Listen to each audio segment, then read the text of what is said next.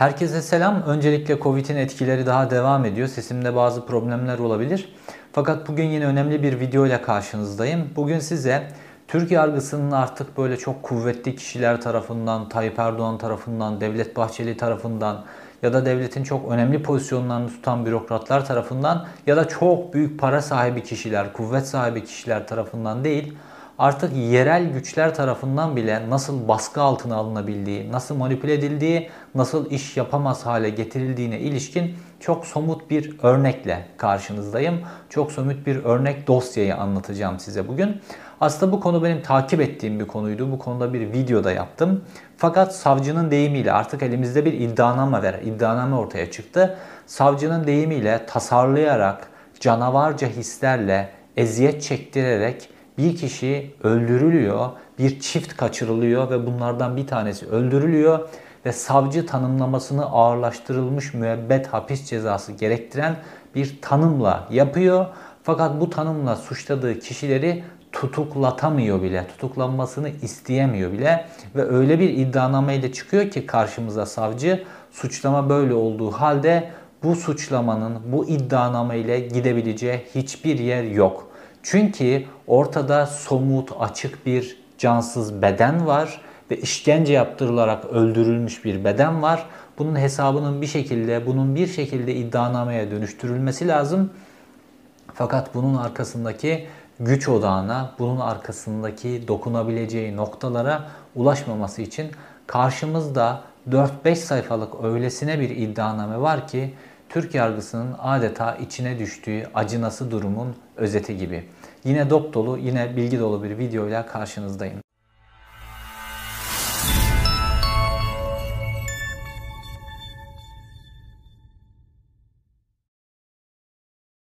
İddianamemiz bu. Şırnak Ağır Ceza Mahkemesi'ne verilmiş ve yaklaşık 4,5-5 sayfalık bir iddianame ve iddianamede savcı çok üst düzey bir suçlamayla karşımıza çıkıyor ve diyor ki canavarca hisle veya eziyet çektirerek öldürme, tasarlayarak öldürme. Canavarca hisle eziyet çektirerek öldürme ve tasarlayarak öldürme. Şimdi bunların bir tanesi ağırlaştırılmış müebbet hapis cezası gerektiriyor. Diğeri ise müebbet hapis cezası gerektiriyor. Ve savcı burada 3 kişiye işaret ediyor. Suçlamasında savcının 3 kişi var. Bunlardan bir tanesi Apro Diril, bir diğeri Behçet Öztunç, bir diğeri İsmail Yıldız. Bu üç kişiyle ilgili savcı bu suçlamada bulunuyor. Fakat bunlardan Aprodiril şu an iddianamaya göre tutuklu durumda. Diğer ikisi tutuklu durumda değil. Aprodiril de 4 kere serbest bırakılıyor vesaire ondan sonra tutuklanıyor. Şimdi hadisemiz neydi? Hadisemiz 2 yıl önce gerçekleşiyor. Bununla ilgili detaylı bir video yaptım. Bunu bulabilirsiniz. Bütün hadisenin arkasında ne var, nasıl oldu vesaire. Bunları izlemek istiyorsanız o videoya gidebilirsiniz. Ama özetle gidip esas iddianamenin üzerinde duracağım. Çünkü bu çok acıklı bir iddianame aynı zamanda. Şimdi 11 Ocak 2020 tarihinde Hürmüz Diril ve Şimuni Diril, eşi Hürmüz Diril ve karısı Şimuni Diril ortadan kayboldular. Ve sonra çocukları bununla ilgili suç duyurusunda bulundular. Anne babasının bulunması için jandarmaya başvurdular vesaire. Ve aradan uzun zaman geçtikten sonra Şimuni Diril'in cesedi bulundu. Cenazesi cansız bedeni bulundu. Ve iddianameye göre tabi bir kadın bedeniyle ilgili çok fazla tespitler var. Bunun detaylarına girmeyeceğim ama iddianamede otopsi ile ilgili pek çok detaylar verilmiş. Ve iddianame şunu tespit etmiş baştan aşağıya vücudunun her tarafından neredeyse kırılmamış kemik kalmamış ve net biçimde eziyet çektirilerek, işkence yapılarak öldürülmüş ve ayrıca kıyafetlerinde de başka yerde bulunan kıyafetlerinde de kurşun deliği var. Deliğin çevresinde de barut izleri var. Sırt tarafından da vurulmuş aynı zamanda. Böyle bir cenaze şeklinde bulunuyor. Peki nasıl bulunuyor? Doğru düzgün bir arama yapılmış mı? Valiliğe sorarsanız Şırnak Valiliğine çok detaylı biçimde arama yapılmış orada. Fakat normale baktığımızda, evraklara baktığımızda ki bu dosyada çok önemli bir dosya böyle sanki devletin güvenliğini ilgilendiren bir dosyaymış gibi bu dosyanın üzerine gizlilik kararı konuldu ve 2 yıldır bu dosyanın içinde savcının elinde ne var ne yok biz bir türlü bilmiyorduk. Ve nihayetinde bu iddianame ortaya çıktı ve biz savcının elinde ne var ne yok öğrendik. Ve öğrendiğimizde çok büyük bir hayal kırıklığına uğradık. Çünkü bu iddianamenin gideceği yer neresi biliyor musunuz? Bu iddianameyle bu sanıklar, bu yargılama, esas bu cinayetin arkasındaki kişiler süründürülecek, süründürülecek, süründürülecek. Bu iddianameden mahkeme ceza vermekte zorlanacak. Mahkemeden bir ceza çıksa bile bir üst mahkemeden dönecek. Yargıtay'a gidecek, eksik soruşturma nedeniyle bozulacak. Oradan Anayasa Mahkemesi'ne gidecek, bozacak. Ahim vesaire sürüm sürüm olacak. Ve burada esas sorumlular ceza görmesin diye bir çeşit kapatma metodu bu. Bu tip içi boş iddianameler bir çeşit kapatma metodu. Çünkü eğer 3 kişi hakkında ki bu üç kişinin ne kadar bu üç kişi olduğu, arkasında kimler olduğunu daha önceki videoda da anlattım ben. Ee, gerçek bir yargılama iddianamesi olsaydı delillerin çok somut olması gerekiyordu. Fakat buradaki tek deliller ne biliyor musunuz? Telefonda birbirleriyle şüpheli konuşmuşlar. Onun dışındaki otopsi raporu, olayın nasıl geliştiği, aramanın nasıl yapıldığı filan gibi böyle detaylarla geçiştirilmiş ama somut delillerin bizi katile ve katilin arkasındaki kişilere götürecek somut delilleri içinde barındırmayan bir iddianame. Böyle bir iddianame olduğu için de bu iddianame ne oldu? Mahkemeye teslim edildiği zaman mahkeme bu iddianameyi reddetti. Fakat savcı bir üst mahkemeye götürdü. Herhalde bir üst mahkeme ayarlanmış. Bir üst mahkemeden kabul edilince artık bu iddianame üzerinden yargılama başlamak durumunda kaldı.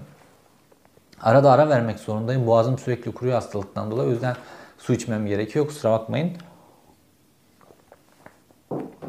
Şimdi e, iddianamedeki 3 kişiyle ilgili dediğim gibi detaylı biçimde e, Şimuni Diril'in e, nasıl öldürüldüğüne ilişkin yani vücudundaki izler, kemik kırıkları nasıl işkence edildiğine ilişkin bütün detaylar yer alıyor. Bu detaylar yer aldıktan sonra biz şunu görmeyi bekliyoruz. Şimuni Diril'in kıyafetlerinde barut izi var, kıyafetlerinde bir delik var, vücudunda bir delik var. Dolayısıyla bir biçimde mermi çekirdeğinin bulunması ve mermi çekirdeği üzerinden bizi katile götürecek şekilde soruşturmanın ilerlemesi bunu bekliyoruz. Fakat iddianame bu yönde gitmiyor. İddianame nereye gidiyor? Aprodiril ve diğer iki sanığın birbirleriyle telefonda yaptıkları konuşmalar ve onlardan da alıntılar yapılmış. Fakat bu alıntılara baktığımızda bu konuşmalarda sadece işte e, bu soruşturmada isimlerinin geçmesi nedeniyle, işte ailenin kendilerinden şüphelenmesi nedeniyle vesaire bu nedenle kendi birbirleriyle konuşurken tedirgin olan, biraz şüpheli konuşan insanlar var. Ve savcı da diyor ki böyle şüpheli konuşuyorlar bunlar birbirlerine. işte suçlu psikolojisiyle şüpheli konuşuyorlar. Oysa ki telefon dinlemelerinde tapeyle elde edilecek deliller çok açık ve net olmalı. Suçun ikrarı, suçla ilişkin bir detay vesaire bunlar alınıp iddianameye konur. Savcı buradan bak şüpheli konuşuyorlar. Şüpheli konuştukları için de suçlu bunlar şeklinde böyle bir ilerleme yapamaz. Ve dolayısıyla bu iddianame iade edildi. Fakat şimdi üst mahkemenin zorlamasıyla geri yargılamaya çevrilmiş olsa bile bu iddianamedeki bu tapelerin bizi götürebileceği hiçbir yer yok. Fakat o mermi çekirdeğinden başlayarak arama aşamasında daha daha bu kaçırmanın üzerinin örtülmesiyle ilgili bir faaliyet söz konusu. Çünkü Şırnak Valiliği detaylı arama yaptık diyor ama aslında olayın ortasında detaylı bir arama yok. Normalde sadece iki tane böyle çok üstün körü bir aramadan söz edilebilir. Ki bu aramalardan bir tanesi de bulundu diye yalan haber yayılıp ondan sonra Şimoni Diril ve Hürmüz Diril bulundu diye bir yalan haber yayılıp durduruluyor bu aramalardan bir tanesi de. Normalde kadavra köpeklerinin getirilip o bölgede çok e, detaylı arama yapılması lazım. Bu aramalar da yapılmıyor. Bununla ilişkin hiçbir bilgi yok. Dolayısıyla mermi çekirdeği vesaire bununla ilgili meselelerin hepsi de havada kalıyor. Oysa oğlu Düşünün sözde e, Şırnak Valiliğine göre jandarmalar tarafından çok detaylı bir arama yapılmış. Oysa oğlu tek başına evine kaçırıldıkları eve e, bir buçuk kilometre mesafede derenin kenarında annesinin cansız bedenini buluyor. Ve düşünün 1,5 kilometre mesafede yani o Şırnak Valiliği'nin söylediği detaylı arama jandarma tarafından 1,5 kilometrelik çap içerisinde bile doğru düzgün yapılmamış. Dolayısıyla Şimuni Diril'in cesedini jandarma değil oğlu kendi çabalarıyla bölgede dolaşarak ki oğlu İstanbul'da oturuyor. Gelip o kısıtlı zamanı içerisinde arayıp bularak bu şekilde bulmuş. Dolayısıyla Hürmüz Diril'le ilgili de halen daha sağ mı, ölü mü, bir yere mi gömüldü, ne yapıldı bununla ilgili detaylı aramanın yapılması lazım. Fakat bu aramalar bile daha ya daha henüz yapılabilmiş değil. Fakat esas kritik nokta yargılamanın başından beri şuydu. Oklar hep Aprodir ile doğru gidiyordu. Neden? Çünkü o köy daha önce yakılmış, boşaltılmış ve Şimuni Diril ile e, kocası Hürmüz Diril bunlar Keldani bir aile. Türkiye'deki en küçük azınlıklardan bir tanesi ve köyleri yakılmış, köylerine dönmüşler. Sonra tekrar baskı olmuş, tekrar köylerini terk etmek zorunda. Bir daha boşaltma kararı çıkınca boşaltmak zorunda kalmışlar. En sonunda artık emeklilikte biz yine doğduğumuz topraklarda olalım diye köylerine dönmüşler. Şırnak'taki köylerine dönmüşler. Ve bu köylerinde yeniden bir ev inşa ederken, yeniden hayatlarını inşa ederken boşaltılmış köyde sadece birkaç tane, 3-4 tane ev var ve bu evlerin sahiplerinden bir tanesi de Aprodil değil. Yani o sessiz, ıssız köyde herhangi bir şey olsa Aprodil'in görmeme ihtimali yok. Ve Aprodil'in de verdiği çelişkili ifadeler var. Önce kendileri bir yere gittiler, gelecek diyor çocuklarına. Sonra PKK kaçırdı diyor vesaire. Bu şekilde çelişkili ifadeler var. Fakat sonrasında PKK'da değil, işte PKK kıyafetine benzettiğim için öyle söyledim. Birileri silah zoruyla götürdüğü kadar işi getiriyor. Dolayısıyla Aprodiril aslında olayın ne olduğunu biliyor ve Aprodiril'in düzgün biçimde sorgulanması lazım. Ve Aprodiril'e baktığımızda Şırnak'ın o köyünde oturan gariban bir köylü profilinde birisi. Ve Aprodiril tutuklanıyor. Sonra bir üst mahkemeden de hemen ondan sonra gözden geçirmede, tutukluluğunun gözden geçirilmesi sürecinde serbest bırakılıyor. Tekrar tutuklanıyor, tekrar serbest bırakılıyor. Tekrar tutuklanıyor, tekrar serbest bırakılıyor.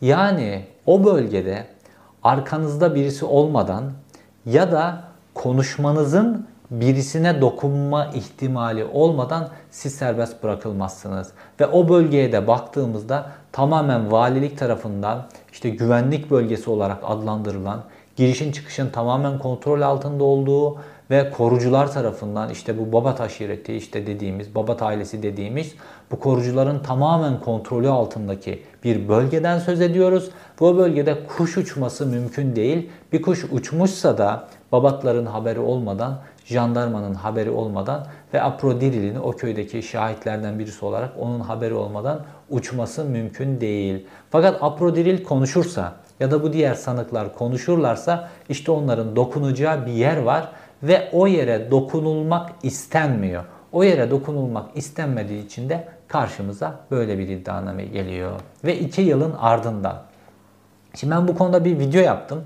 Bu videoyu yaptıktan sonra ve bu e, cinayetin, bu kaçırılmaların arkasında kimin olabileceğine, nasıl bir güç, nasıl bir rant, ondan sonra e, belki yanlışlıkla, belki sadece dürüst vatandaş olduğu için bu çarka, bu yolsuzluk çarkına oradaki küçük çapta bile olsa devletin soyulmasına taş koyduğu için Hürmüz Diril nasıl para ve ranta taş koyunca herkesin Türkiye'nin her tarafında ortadan kaldırılabileceği gibi, başına iş gelebileceği gibi Şırnak'ın o ıssız köyünde de dürüst bir vatandaşın başına nasıl bu işin geldiğini detaylarıyla anlattım.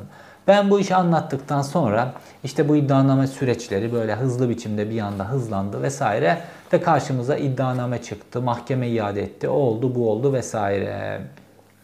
Fakat 2 yıllık gizlilik sürecinin ardından bir gizlilik kararı alınmışsa ya işte biliyorsunuz devlet devletle ilgili meselelerle ilgili konularda gizlilik kararı alınır. Ya da işte toplumda çok böyle büyük infial yaratması gereken şeylerden normalde gizlilik kararı alınır.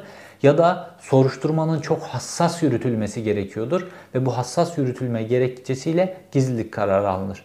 Bunlardan hangisi nedeniyle alınmışsa alınsın sonuçta bu gizlilik kararının soruşturmanın çok iyi yürütülmesine hizmet etmiş olması gerekiyor. Fakat baktığımızda bu soruşturma dosyasının içerisinde hiçbir şey yok. Yani 5 sayfalık tamamen böyle tapelerden oluşan o tapelerde de birbirleriyle şüpheli böyle üstü kapalı filan konuşmaya çalışan fakat böyle doğru düzgün hiçbir suç diyebileceğimiz somuç hiçbir delil içermeyen bir iddianame. Bu iddianame ile hiçbir yere varılmaz. Bu iddianame bazı şeylerin üzerini örtmek için ortaya çıkartılmış bir iddianame. Oysa elimizde Ahmet Taşdemir, Ahmet Taşdemir isimli bir jandarmanın verdiği çok önemli bilgiler vardı. Bu jandarma KHK ile ihraç edilmiş bir jandarma ve Twitter'da açık açık yazdı.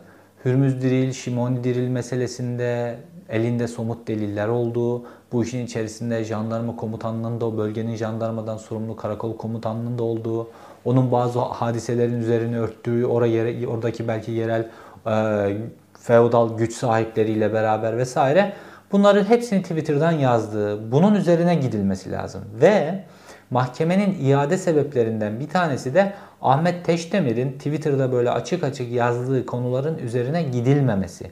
Fakat Buna, buna rağmen savcılık bir üst mahkemeye götürdü hadiseyi ve iddianame bu haliyle kabul edildi. Oysa gerek Diril ailesinin avukatları gerek de kamuoyu bu tweetleri gördükten sonra bu konuyla ilgilenen kişiler bu tweetleri gördükten sonra esas bilgi sahibi somut bilgilerin çıkacağı noktanın Ahmet Taşdemir olduğunu biliyorlardı. Oradan bir noktalara gidilebileceğini biliyorlardı. İkinci noktada etkin bir soruşturmayla, doğru düzgün e, bir e, sorgulamayla Aprodiril'den alınacak bilgilerdi. Ve Aprodiril'in telefon trafiği, Aprodiril'in görüştüğü kişiler, ondan sonra balistik incelemeler vesaire bunlarla ortaya çıkarılabilecek şeylerdi. Fakat bunların hiçbirisi yapılmadı. Çünkü Türkiye'de son zamanlarda bu kaybetme, kayıplar, bunların soruşturulmama biçimi aynı zamanda da Türkiye'nin şekillendirilme biçimi haline geldi. Şimdi o bölgeye yani yüzyıllardır, bin yıllardır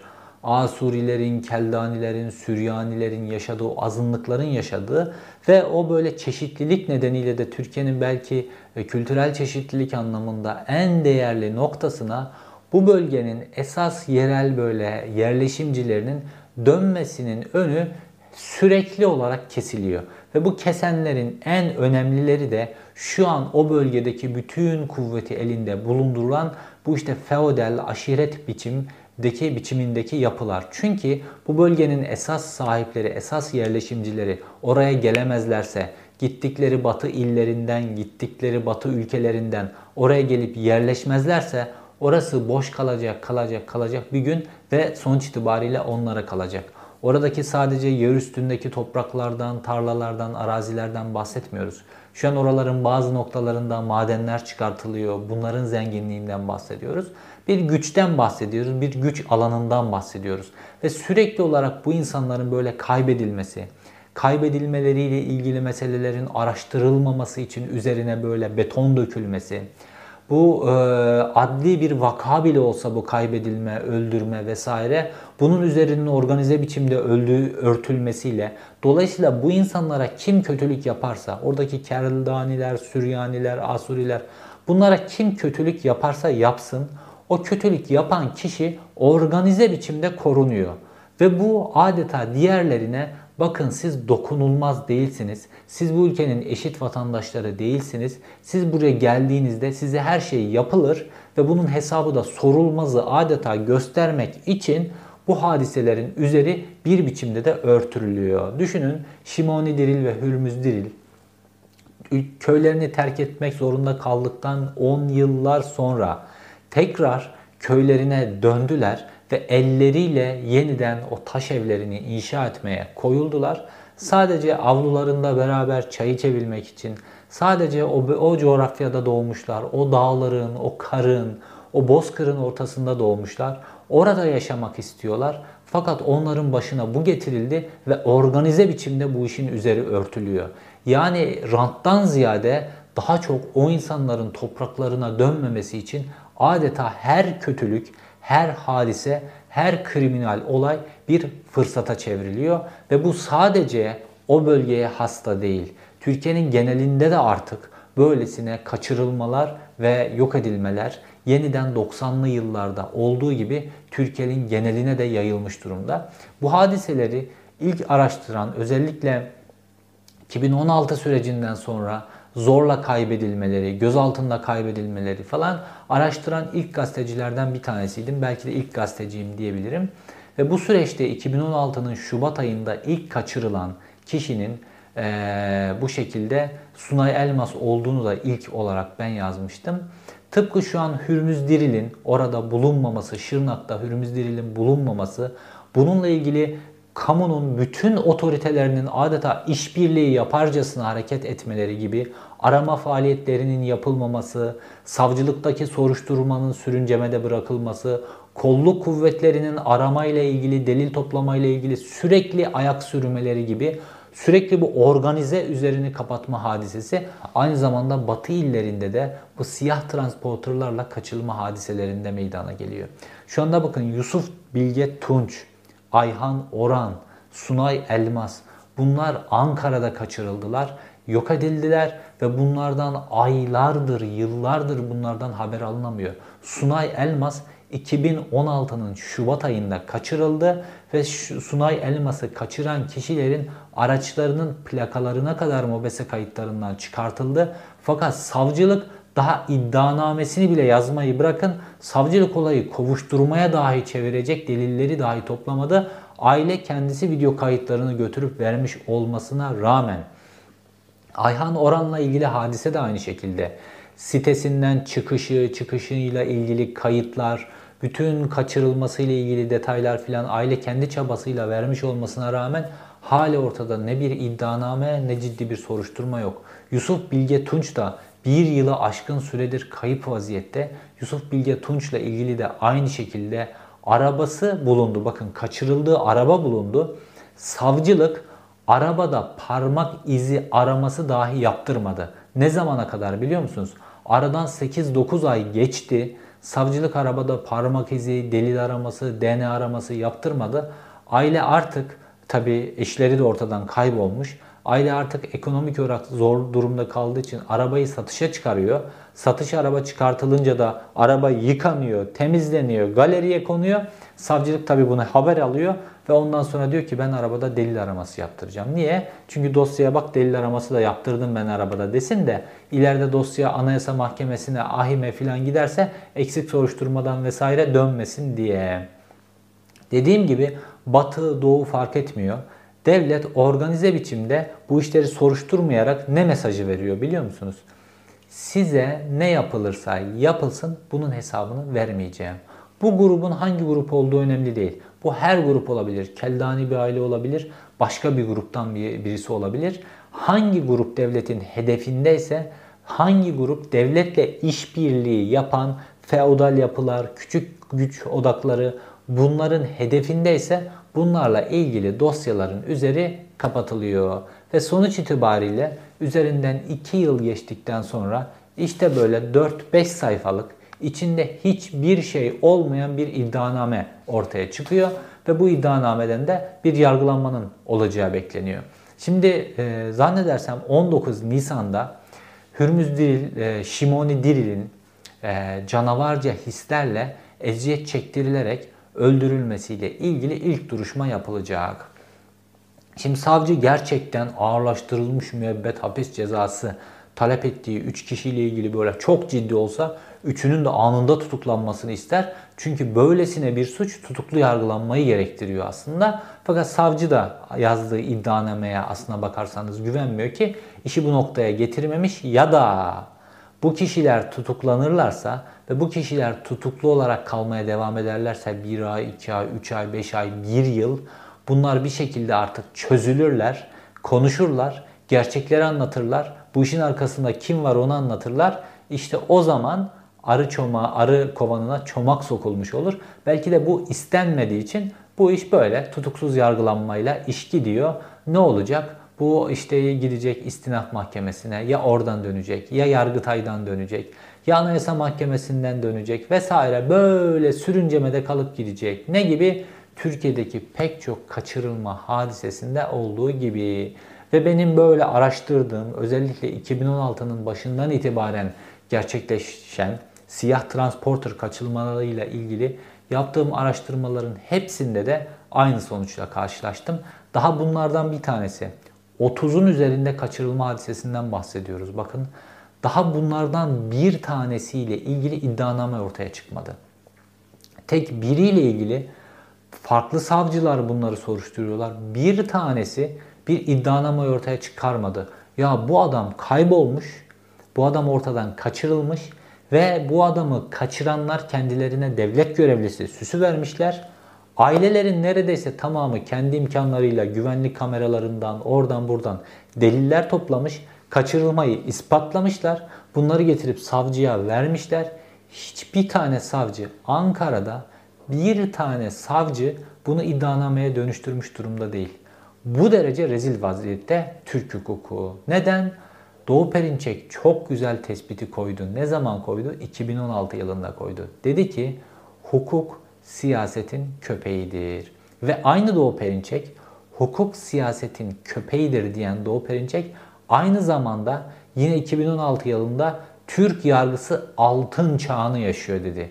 Demek ki Doğu Perinçek'in yargının altın çağını yaşadığından anladığı şey hukukun siyasetin köpeği olması.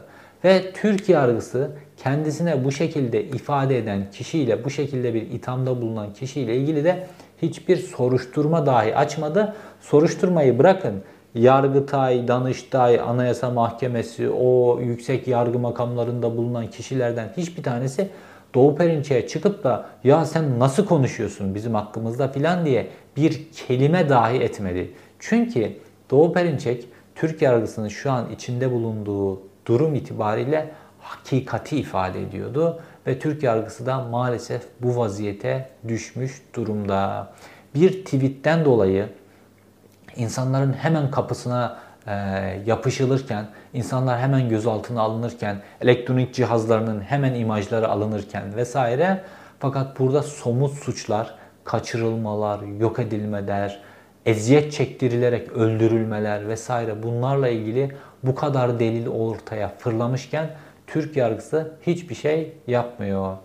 Şimdi bu Hürmüz Diril meselesiyle ilgili, Şimuni Diril meselesiyle ilgili nihayet ilk duruşma e, Nisan ayı içerisinde gerçekleşecek ve bu ilk duruşmada biz mahkemenin tavrını, olayın ne kadar e, derinleştirileceğini biraz da bu ilk duruşmadan anlayacağız. Fakat dediğim gibi mahkeme kendisinin kabul etmekte direndiği bir iddianameyle yargılamayı sürdürmek zorunda kalacak.